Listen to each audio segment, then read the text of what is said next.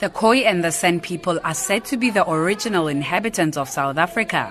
However, hundreds of years later, the group still has no Bible in their respective languages, the Khoi and the Xun. This has been viewed by most of them as a hindrance, as the only way is for them to read Bible verses in Afrikaans and verbally translate to those that cannot understand. Most of the old people don't write English and they can't read English. I think it is better which we are young people who learn English in school so that we can translate it in our own language. When the preacher preach in the church or someone preach somewhere, is for co people. It's very easy. Listen. Don't need to, to translate again in other language. Bible societies across the continent are the brains behind the translations. According to Bible Society of South Africa's project manager, Masinyani Baloyi, the process will take nine years. Bible is having 33,000 verses. Then I've divided those verses into, say, how many verses per day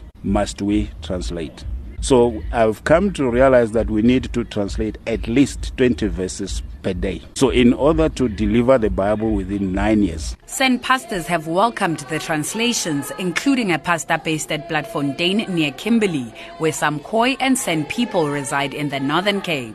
Pastor Yohani Bego says this will make praise and worship a breeze for the San and Khoi. Ons is baie bly en dit is die history. We are happy that they have started with the translation of the New Bible. This is history happening here in Platfontein.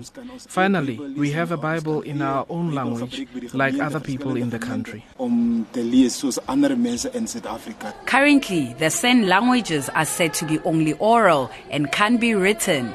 However, unofficial alphabets are being agreed upon, a process which will also assist the Bible translations. I am Neria Hlakotsa in Kimberley.